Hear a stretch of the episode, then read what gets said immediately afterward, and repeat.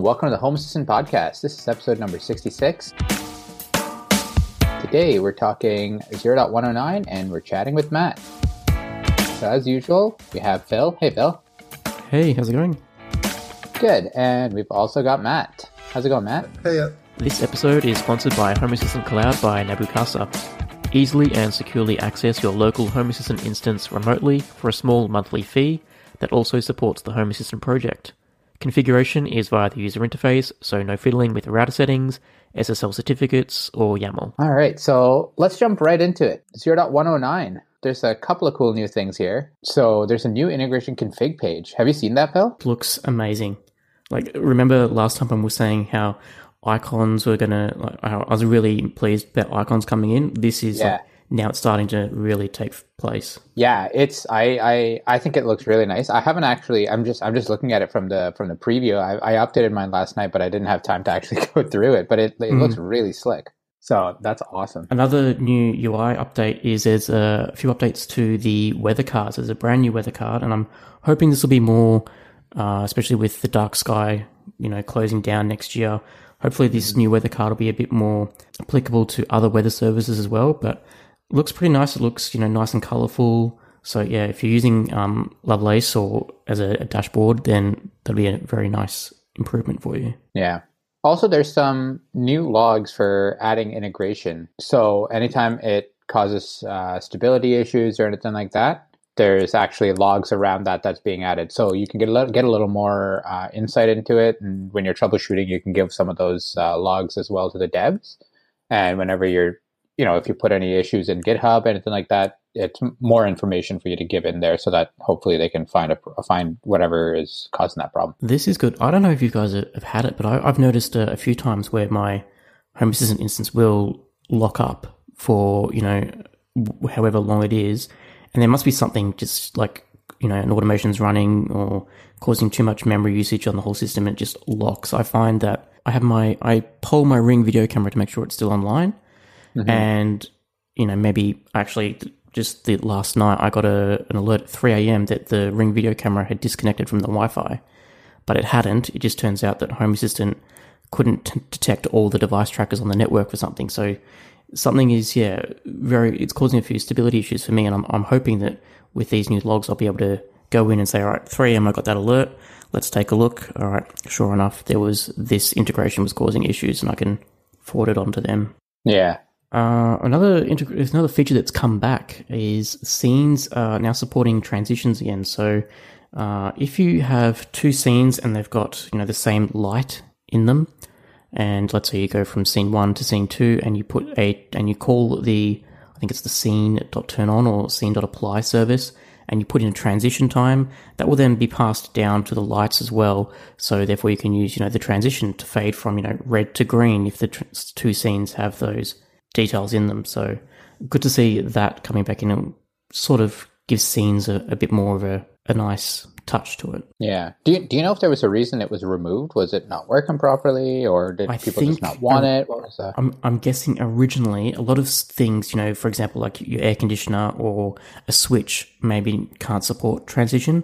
And if you did pass it to a scene, it would just pass that data to every service in the scene and it could potentially cause issues. So I think they just erred on the side of caution, removed it all, and now they're like, well, hang on, let's let's bring it back and just only push it down to what supports transitions. Interesting.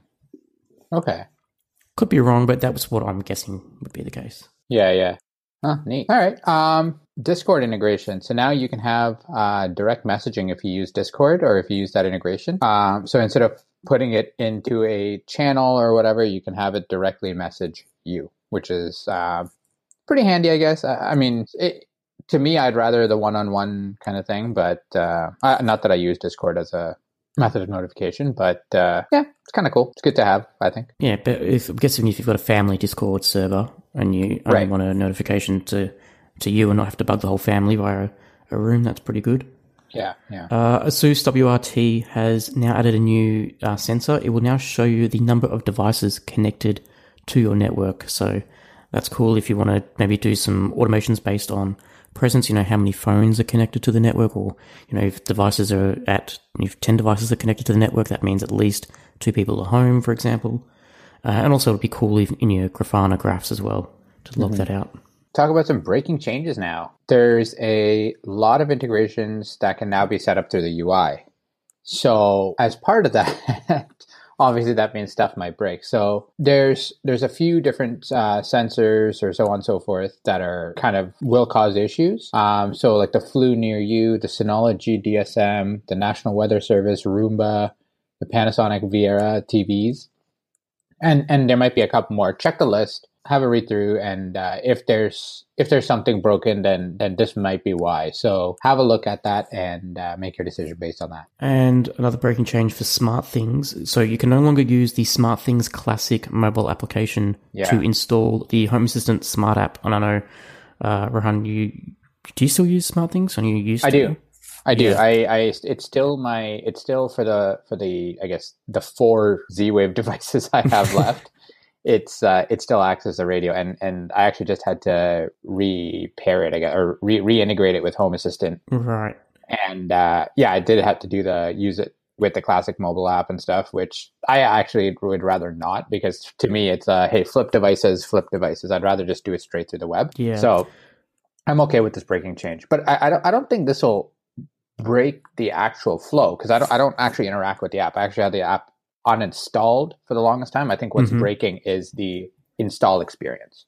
Yeah, so moving forward, I think if you've already linked your SmartThings and home assistant together, yeah. there's nothing you need to worry about. However, if in the future, you know, you may reinstall home assistant or you may go to, you know, re, or you want to do a SmartThings integration for the first time, you'll have to do it through the web. You, if you, you know, maybe there's an old blog article you're reading and someone's mentioned that they had to use a classic mobile app, that's no longer supported. Yeah, yeah. The recorder component. So basically, purge interval has been deprecated within the record component. So basically, what will happen is every night, Home Assistant will purge your database nightly at 4:12 a.m. Why 4:12?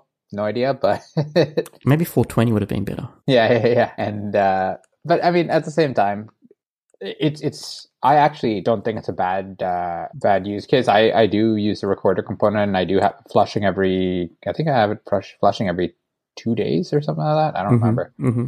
Um, just because I found that it, you know, my database otherwise got way out of whack and it was massive with you know every motion sensor trigger and this and that and all that stuff. So i think i think it's a good uh, good use case to do that. You can still control when the manual uh, when the database is purged. You can do that manually uh, by calling the recorder.purge service.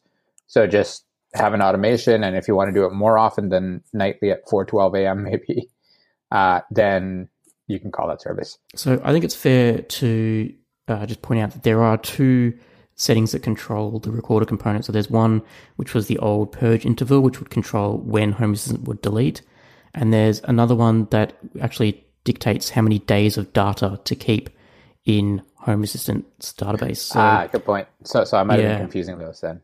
Yeah, so I think you can. I think by default, Home Assistant will track ten days worth of data in your database, and instead of now purging, you know, every couple of days, every day at 12 at 412 it will go in and delete you know any data that's older than 10 days from your database. Just so right. you always have a consistent size in your database and it doesn't get too big. Yeah which makes sense. It's more predictable too right? If you especially if you're on a uh, smaller sized sd card or what have you. Mm. all right matt. Well this is this is the time we get to really pick your brain. So well, I guess we should start another New Zealander on the show. Always good to have the Southern Hemisphere represented. So thank you for that. Right. Oh, exactly. I, I got to exactly. say we've had we've had more New Zealanders than than than not lately. I think. I know, right? so we've got your email, and I guess maybe just introduce how you're using Home Assistant because it sounds really cool. Yeah. Um, so, hey, I'm Mat, and there's like basically I had a summer internship at a um, engineering place called uh, Jackson Industries, and um, what my um, manager, boss, person, um, he's been a listener of the show, and he's sort of been interested in the industrial application of Home Assistant for a while because there's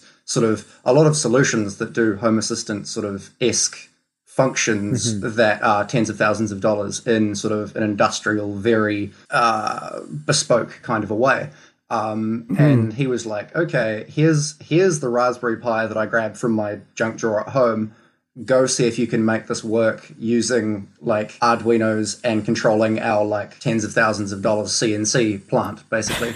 um, and that's what we did. Um, we had 10 weeks, and what we did was we created a front end, a databasing, error recording, and basic sort of job control things. We used the Ubiquiti cameras that are put in the. Sorry, I'm making sure I get the terminology right. The picture elements cards. So um, I'm not sure Yeah. if you guys can show that can show the image that I've sent to you. Yeah, we'll put it in the show notes for sure. Yeah, it'll be in the show notes. Okay, sweet. Um, yeah, so on there, um, if you're looking at that, you can see all of the different uh, Ubiquiti cameras on there. That actually took a little while to do. For some reason, it was fighting us the whole way because we could get them as individual cards themselves, but to get them as independent elements on the picture elements card was quite a bit of a pain. Like that one card itself, because it's got so many elements on it, um, was like hundreds of lines of um, of YAML long Yeah, and myself not being a coder, I was absolutely bashing my head against the wall for a lot of it. But hey, it's a learning experience. it was rewarding, I suppose. I guess um, everyone that's sort of onto this platform and into the um, into this, and obviously listening to this podcast is like, um, I guess, used to that sort of that payoff once you actually get your stuff to work. Yeah, absolutely. So I'm just looking at your Yeah, uh, this the, is really the neat. screenshot you've shared, and uh, is this also this is all from the Home Assistant front end? You this is all done in like YAML and Lovelace. Um, yeah, yeah, yeah, yeah. So, so I'm a freelance graphic designer. So that basically um, has allowed me to kind of beat the um, picture elements card into doing what I want it to, basically Yeah. hard coding everything. Um, so, okay, uh, so so the way you should look at that is there's a overall picture which is the main bit, which is all of the non-moving text as well as outlines for everything in grey. And then on top of that, I've over on top of that, I've overlaid the statistics that you see in the top. So those are pulling off of the Postgres server that we have. So everything using the recorder function that then points to a Postgres server, and then we're using SQL queries to then generate numbers um, as sensor states, and then displaying those sensor states back on the front end. Um, and that's what those ones are. Um, then we've got the cameras, which are Ubiquiti things. Like the whole plant is um, got a big recorder hard drive database. Not not not sure what the correct terminology is, but they've got a whole big camera setup that we kind of tied into. And then they use Wrike, which is a um, a sort of an industrial job planning software. And we use their um, API to output the job names. So we've um, we've crossed them out there just for privacy reasons. But basically, that would show, as an example, Emirates Team New Zealand something job one or something, um, and that would basically update every time it logged another one on that particular machine. So uh, they Ah, have, right. um, yeah, yeah. So the machines are, la- um, are numbered one, six, eight through thirteen, and so what happens is if the spindle is tripped because we have uh, Controllinos, which are twenty-four volt big industrial Arduinos with um, Ethernet and a whole bunch of like big booty relay ports Yeah.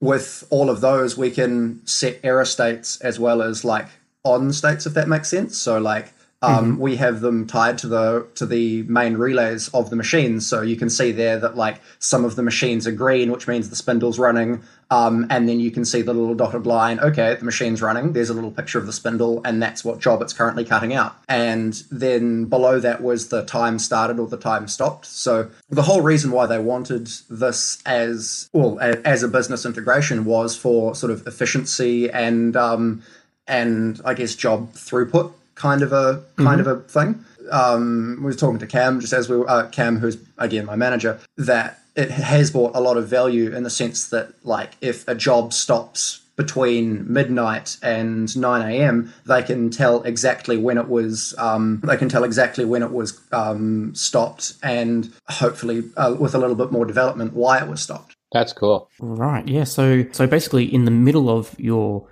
Lovelace, you've got Uh, all the Yep. the green and, and red elements. I'm guessing they're machines, Yeah, yeah. and so the green and red updates with their status. So that's really cool. So Yep. so I'm guessing you know compared to a a home, you know, this would be like a floor plan, and mm-hmm. you know you've basically got Yeah. you know the state of you know what, what the machine's doing. If it's green or red, it, it's okay. Yeah, there's a yellow error state too. yeah And then from that, you can see the cameras. Yeah, yeah. The whole point of this was to kind of get something that you could look at in in a glance, I suppose. Um, because like when something's running versus when something's not, if you're charging a couple thousand dollars per like machine hour, then you know knowing what's good and what's taking a couple hours for your CNC push button like CAD monkey to press go on, then it's like as soon as you can, you know, start adding up those five or ten minutes everywhere, then that's sort of that's where the real value comes in for this um, for this equipment. Um, oh, Yeah. also, um, there I forgot to mention um, half of the reason why this was started was because they had a bit of a job that ran overnight that they um, had a little bit of an accident with, and there was a um, a, a not insignificant fire. And basically, what Oh, this what this what the software um, was aiming to do was see that there's an error state or an alert state. So, okay, there's an error, then send a message to one of the managers. Manager then checks the um, online Nabu Casa portal to this and then it's like okay machines on fire emergency stop so with the tie-ins of Nabu Casa as well as the relays you can basically remote stop the machines from anywhere in the world which is um, another big plus for this application That's cool. That is really cool. So, so this is basically your, you know, this is the brains of of the operation, right? So it's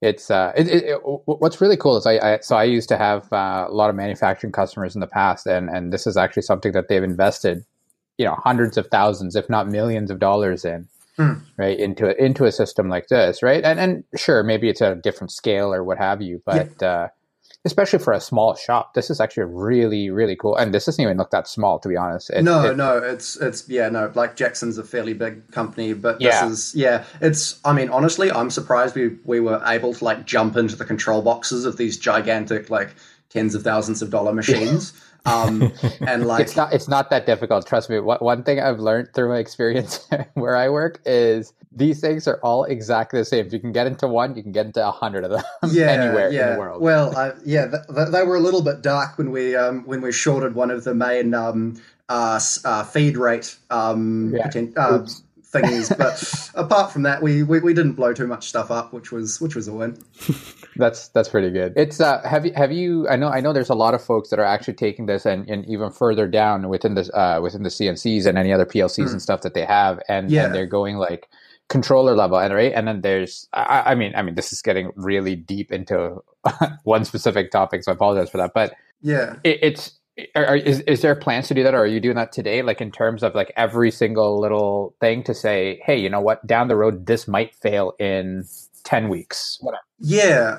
Um, so one of the other things that we were sort of um, apologies if this is kind of tangential to your question, but um, there's um, one issue with CNCs, especially in big industrial ones. Like you can see um, the big red one at the top of the screen. That machine is ten meters long. So if you've got a change in conditions, um, then your material can actually shrink or expand. And so, one of the other value propositions of this was to say, okay, we had our part a couple mil undersized from what it should have been when the programmers were um, doing the toolpaths. Um, what was the humidity in relative, like, weather and environment conditions within the factory so that you can actually start um, getting some idea as to how the environment changes the accuracy of your part and that that is something that has been an, an issue for uh, Jackson's previously. Say goodbye to your credit card rewards. Greedy corporate mega stores, led by Walmart and Target, are pushing for a law in Congress to take away your hard earned cash back and travel points to line their pockets. The Durbin Marshall credit card bill would enact harmful credit card routing mandates that would end credit card rewards as we know it. If you love your credit card rewards, tell your lawmakers hands off my rewards. Tell them to oppose the Durbin Marshall credit card bill. Yeah, because there's definitely definitely an environmental aspect to that too, right? Yeah. uh, moisture, temperature, all of that stuff, as especially with metals as they expand, contract, and and so on. Yeah, yeah. No, that that is very cool. Yeah, I've seen I've seen a lot of uh, manufacturing companies that kind of tr- they, again, like I was saying, they try and do that predictive piece, right? Uh, Yeah. More more because, and, and and I'm sure you know this, a second of downtime costs you know how many ever like the, Oh, the chain reaction of that cost can cost millions of dollars, right? Mm. Yeah. So no, that is that is very cool. And and and just uh, again, more out of curiosity, have you Mm. have you taken this kind of experience that you did did professionally and kind of moved Yeah. that to uh, your personal life too, or Um, yeah, so I've always been kind of a tinkerer at heart. So I, Mhm. um, I mean, this morning I'm pulling an engine out of a van and putting it in my little um, self-contained tiny home van thing. Um, because Nice. I blew the engine up out of the old one, and I'm um, I'm trying to integrate a little bit more Arduino monitoring into that. So um, a lot of people do um, biodiesel conversions for those. So um, what I'm trying to do is I'm trying to get um, relative fuel consumption and then just engine monitoring off of it. So I've bought like temp sensors as well as like flow rate sensors, and um, I'm going to try and get some sort of logging into that. Um, but my next sort of I, I I have bought a Raspberry Pi of, of, of, of my own, uh, well, another one that I haven't blown up, um, to, um, to to go and do something. But um, with the um, with the makerspace um, that I work at closed down, it's a little bit hard to get in and use the laser cutter for like mounts and stuff. Yeah, I uh, shout out to Unleash Space at the University of Auckland. It's a it's, it's a great time if um, anyone's keen to come and chat in person. For sure. no? That's awesome. So Yeah. so it, it sounds like we're gonna have to get you on another episode once once that's done, and then and see how all that's gone too. Yeah, yeah. Um, like it's it's very interesting, I suppose, because I I didn't know Home Assistant existed before Cam was like, "Oh, hey, hey, boys, try this." Um, so Yeah, yeah, it was like it was good being thrown in like head first, basically. Um, Sure. and there's such a big community behind it that it's i guess it's a, i guess a testament to the platform um, that it's managed to i guess congregate a bunch of really cool really intelligent people. Hmm and it's i guess it's just like anything that's quite open platform in that when you're looking for your one obscure problem with your one random error code you get linked to a forum from four years ago that doesn't really end in anything valuable. Yep. as yeah, as more people kind of jump on the platform and experience that, I guess people like yourselves um, are then, I guess, incentivized to go and make like comprehensive guides to, you know, like the most up to date uh, ways of doing things and methods and all of that. Yeah. No, it's it's it, it is one of those things where again, especially with this kind of stuff, the community is is is huge, right? The, the Mm. I, I don't think, and, and and I'm fairly certain that the developers or the core guys also agree with me on this. Is that I don't think the product would be what it is without without that community, right? Mm. So yeah, it's definitely definitely cool, and and and this is such a cool use case. Like I'm I'm still um, so so again, like I said, I I used to I, I'm I'm not an industrial like OT Mm. uh, person by any means, but I, I've always you know had manufacturing customers or customers that had to deal with all this stuff, so I Mm. always take a, a little bit of an interest. Yeah, yeah.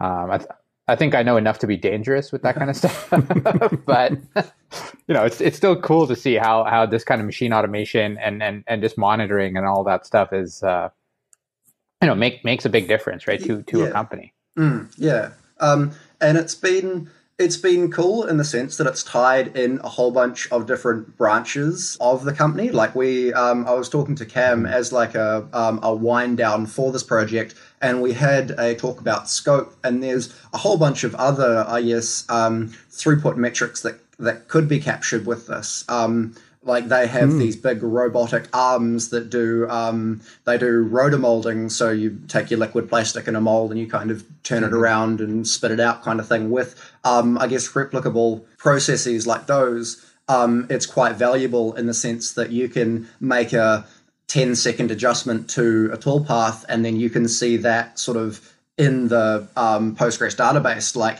your instance of like part throughput would like you can actually track that a little bit more. And this is only one of the pages. We've actually got um, individual machine pages um, with all of the emergency stops as well as the fan suction table stops and then we have more like a, a like a secondary data table with more like Grafana graphs and stuff like that. Yeah. so Right. we've got um uh, we've got other I guess displays of data. It's not just this page that you see. Um, but yeah, So, in terms of getting the data, is Home Assistant responsible for polling everything and then putting it into those Postgres databases, or is it get the data out from somewhere yes. else? And Um, yeah, so you'll have to um, forgive me because it was a couple months ago that I did this. So excuse me that's if I get any te- if I get any terminology wrong. Um, but basically, we've got our Controllinos that are acting as little. Um, uh, well, we started off with NodeMCUs as our little like test Mm-hmm. case things, and then we set them up as sensors. So it's like, oh, pin pin thirteen is high or whatever. Um, and then we set that up as a sensor, and we basically did the exact same thing there on our Controllinos um, to then show on the front end as a sensor or a switch, because th- th- there are several types of sensors within Home Assistant, each of them having their pros and cons, and effectively all of them just being representative of a different change in state of a particular thing. So you can set up a sensor to be a switch or a boolean or an input, yeah, an input boolean or uh, whatever else Yeah. with the different data types, you're basically more able to control what the output has. Or, or sorry, what the output is in the database, and so that means that you can Right. kind of make the make the data when you're using it a little bit uh, easy to work with, should I say? And yeah, that, that was something that we spent a lot of time on, just kind of changing it from one to another, so that we could have um, your machine state, um, like as an example, the um, the the red, green, yellow on the um, on the front end there, that's its own sensor, and that sensor is a gateway of three different sensors. So it'll have like a, a machine temperature sensor, a spindle sensor, and something else, Right. and those will control a like an arbitrary, non-actual physical um, sensor within the Home Assistant platform, and then that will then trigger the um, the change in color. And it was just the little processes like that that we tried to put in to make the um, platform a little bit more flexible. Um, in the sense that, like, if we had your spindle always just uh, just making the green icon show up, then if you had your error and then it started as well, then your um, error would then be buried under the um, under the thing. Right. Right. yes, yeah. So you got to make sure that the the errors have higher priority over the other ones, and make sure like basically your case statements are in the right order. Yeah, exactly. So that was um, yeah, those case statements were were just used to um, make sure that we had an overall reflection of what each machine was doing, and then we also had the individual sensor data from the individual machine on its own sensor, if that makes sense. Yeah. So so when you when you built this, so Yeah. so let's say this is Mat day zero walks Yeah. in, project gets handed to you. Yeah. How how did you how did you go about doing this? So did you say, okay, first I'm just gonna connect up all the sensors, see what I can pull into Home Assistant, Mm. and then do that after, or was it kind of the other way, or like what what was the process there? If if somebody wanted to do this themselves, Mm. how would they how would they get started? Um, so it was quite good in the sense that um, Cam had a lot of base knowledge around this. So any sort of individual niggly queries that we had, we could kind of direct to him for the first maybe week or two, and then we kind of surpassed that. um, Yeah. but um, so so the way it worked, um, we got thrown the thing, we got it online on day one, which I was absolutely stoked about. Um, it was a little bit daunting. Um, only because uh, I guess because I'm not a programmer by any means. Like I study psychology, Sure. so all of this is, I guess, a the way I explained it to my friends when I was like when I went home frustrated at the end of the day when my code wasn't working is that all of it is just Yeah. an elaborate like Rube Goldberg machine where it's like if one thing isn't passing something to something else, none of it works. Um, Yeah. and so um, uh, about a week in, we got our little NodeMCUs talking to each other and remote um, changing. We just got it changing like dumb little LEDs over the um, business network. From there, we tied into the existing Controllinos, so they have a big extraction unit that already had um, some of them in there, and then we had um, various iterations of front end until we sort of discovered new and different features. Like we really only put the um, the Nabu Casa thing in in the last sort of three weeks of the project because we didn't know it existed before that. Yeah. And um, yeah, th- th- there were just lots of little things where it was like, okay, um, this one's good, but can we do it this way? And kind of sculpted it to be something that was functional but also aesthetic. Like, um, for example, the front end that uses like company colors, company fonts, and company like uh, style guides and all that sort of stuff. And I feel like Right, yeah. just that level of just that level of polish on the end product makes it seem a little bit more valuable than, um, I guess, just your standard Lovelace front end with your one or two little automatic cards. And yeah, so um, we kind of surpassed the. Oh, uh, what is it? The the, the Lovelace um, like auto card generation thing, like where you where you Yep. press the little plus button on the bottom right. We went straight into YAML mode like five weeks or so into it, just because Yeah. we, I guess, passed the limitations of what the initial one was working, uh, um, was able to do for us. But it was awesome in the sense that you could press that little button, have the little drop down menus of all your sensors, and have something going straight away. So it was great to be able to jump back and forth between them and go, okay, why isn't my stuff working? Go right back to the way that the um, the little plus button thing auto generates it. Have a look at that YAML code, and then go, okay, this is where it differs from my one. Yeah, that's cool. You use the builder as like a debug tool. That's really cool. Yeah, definitely. So is this UI? I'm guessing in their office they've got it up on a big screen somewhere, like on a TV Yeah, yeah. that's just constantly being Yeah. monitored. Yeah, yeah. So they've got um, one that's down in them um, in the sort of ad toolpath kind of area where they have all of the people making the um, all of all of like the tooling and all of those decisions, and then they're also uh, they've also put one upstairs in the sort of main, I guess, sales office because that's where all of the sort of higher admin are and the people that are sending the jobs downstairs. Yeah. And so um, it's useful for both of them to be able to go, okay, machine 13 is now like it's it started like a couple hours ago. Um, and yeah, it started at this time and the runtime is approximately X, so um, it should be done by now or something. Has Home Assistant got any control over any devices at all at the thing? So, for example, let's say a fire is detected. Does Home Assistant have Yeah. automations in place to shut machines down if it needs to? Or would that be like a phase two? Yeah, that that's definitely a phase two. So um, when we when I initially got cons- uh, consulted on this um, internship, it was it was initially for a fire suppression system um, that we would be developing because of the problem explained earlier. Um, but then there was either that or doing this, and so obviously not being a fire technician or any of that, this the, this kind of um, this kind of uh, turned into what it is now. Um, but there is scope that we were looking for either CO2 sensors or sort of thermal um, thermal sensors to be integrated into that. Yeah. Um, but at the moment, um, we have it completely um, completely passive in the sense that it will it will throw an error and it will say, "Hey, look at something," but then all it's going to do is point the big turn the thing off button in front of you. Um, It's not going to you know let, uh, it's not going to do it itself at this stage. Yeah, so a human is still going to have to do something in order to, Yeah. for an action to be taken. Yeah, which I'm guessing when you've got big machines like this, probably err on the side of caution. Yeah, definitely. Because we did have a reasonably big issue where, um, with some of the machines, we couldn't, with our big error kill this operation now kind of a thing.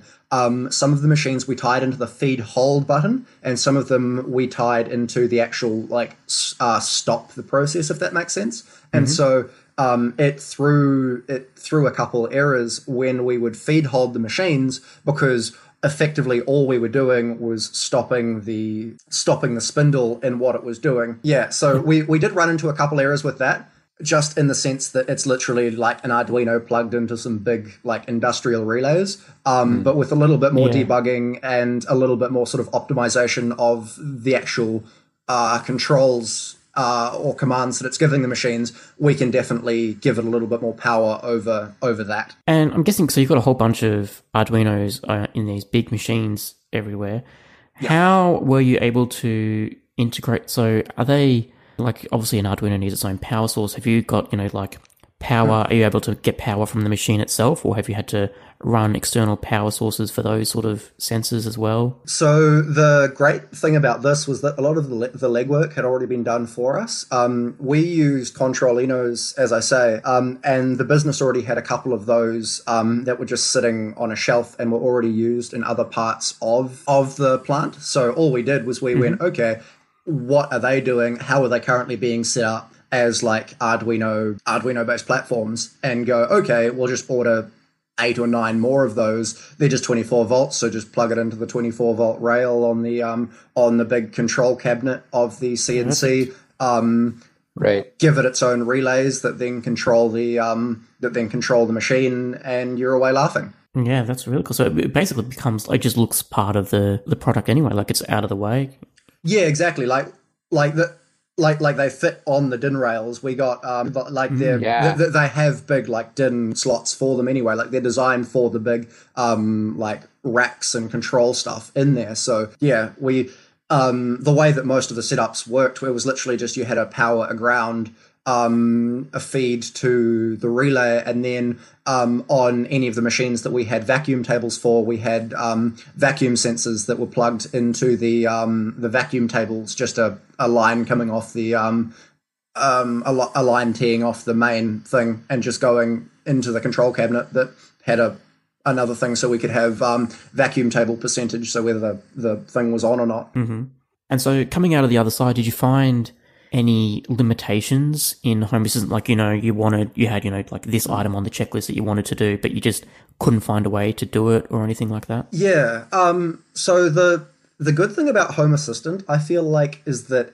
anything can be done with enough suffering and enough like bashing your head against the wall um, like Yep. like, like like like as an example i tried to use um i can't remember what it was called but there's a fully built-in um floor plan thing that you can use as one of your like screens on home assistant and it's like um, Yes, you just change one thing and then it automatically updates. I tried to get that to work forever, and then it's like, nope, that doesn't work. I'm going to make all of these individual images. I'm going to make all of these individual things and just shove it on a picture elements card, and it works. And so, I guess the only thing that we struggled with was a little bit of the um, debugging phase, I suppose, because um, as you guys are probably know, there's um, you can have these um, config files that are like megabytes big, just of like all of your different like pictures and all of your like little tie-ins. And if one of those all of a sudden doesn't work, then all it does is give you the does not pass error or whatever it is on the little. Um, it, it doesn't easily point you in the direction um, where you want to go, I suppose. Um, so yeah, the, the only issue that I already had was debugging. Yeah, To that, yeah, the, the right YAML line. Yeah. yeah, yeah. Um, but again, that is probably just me and my um, my uh, the fact that I'm not very experienced in uh, coding. Anyway, Well, I mean, uh, p- p- proof's right here. I think you've done a pretty awesome job to be able to. Yeah. Yeah, you are now. So yeah. Um, oh, um, yeah. uh, Full disclosure, there was me and one other intern, and he handled a lot of the Python stuff. But um, yeah, it was it was definitely a team effort. Yeah, for sure. that's wicked. Yeah, yeah, yeah. The only thing that I could say is like when.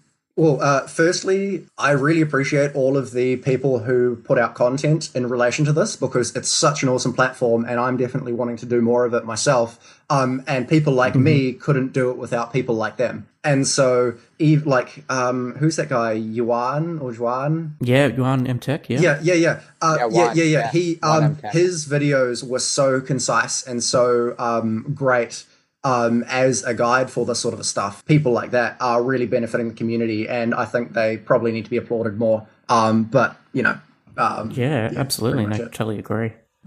Well, Mat, thank you so much for sharing this awesome screenshot and this awesome use case for Home Assistant. I know Rohan and I usually we, we get to talk to a lot of people that are, you know automating their homes, but we really do love seeing you know the edge cases that Home Assistant gets to do. You know, especially in commercial settings and all that. And this is by one, yeah, but this has been a fantastic use case for Home Assistant. Hmm. Yeah, for sure. awesome. Thank you. Thank you so much for your time. Yeah, no worries. Thanks. Happy to be here. Cheers. Cheers. Sweet. If you want to share your Home Assistant journey or come on as a guest, reach out to us at feedback at hasspodcast.io. That's H A S S podcast.io.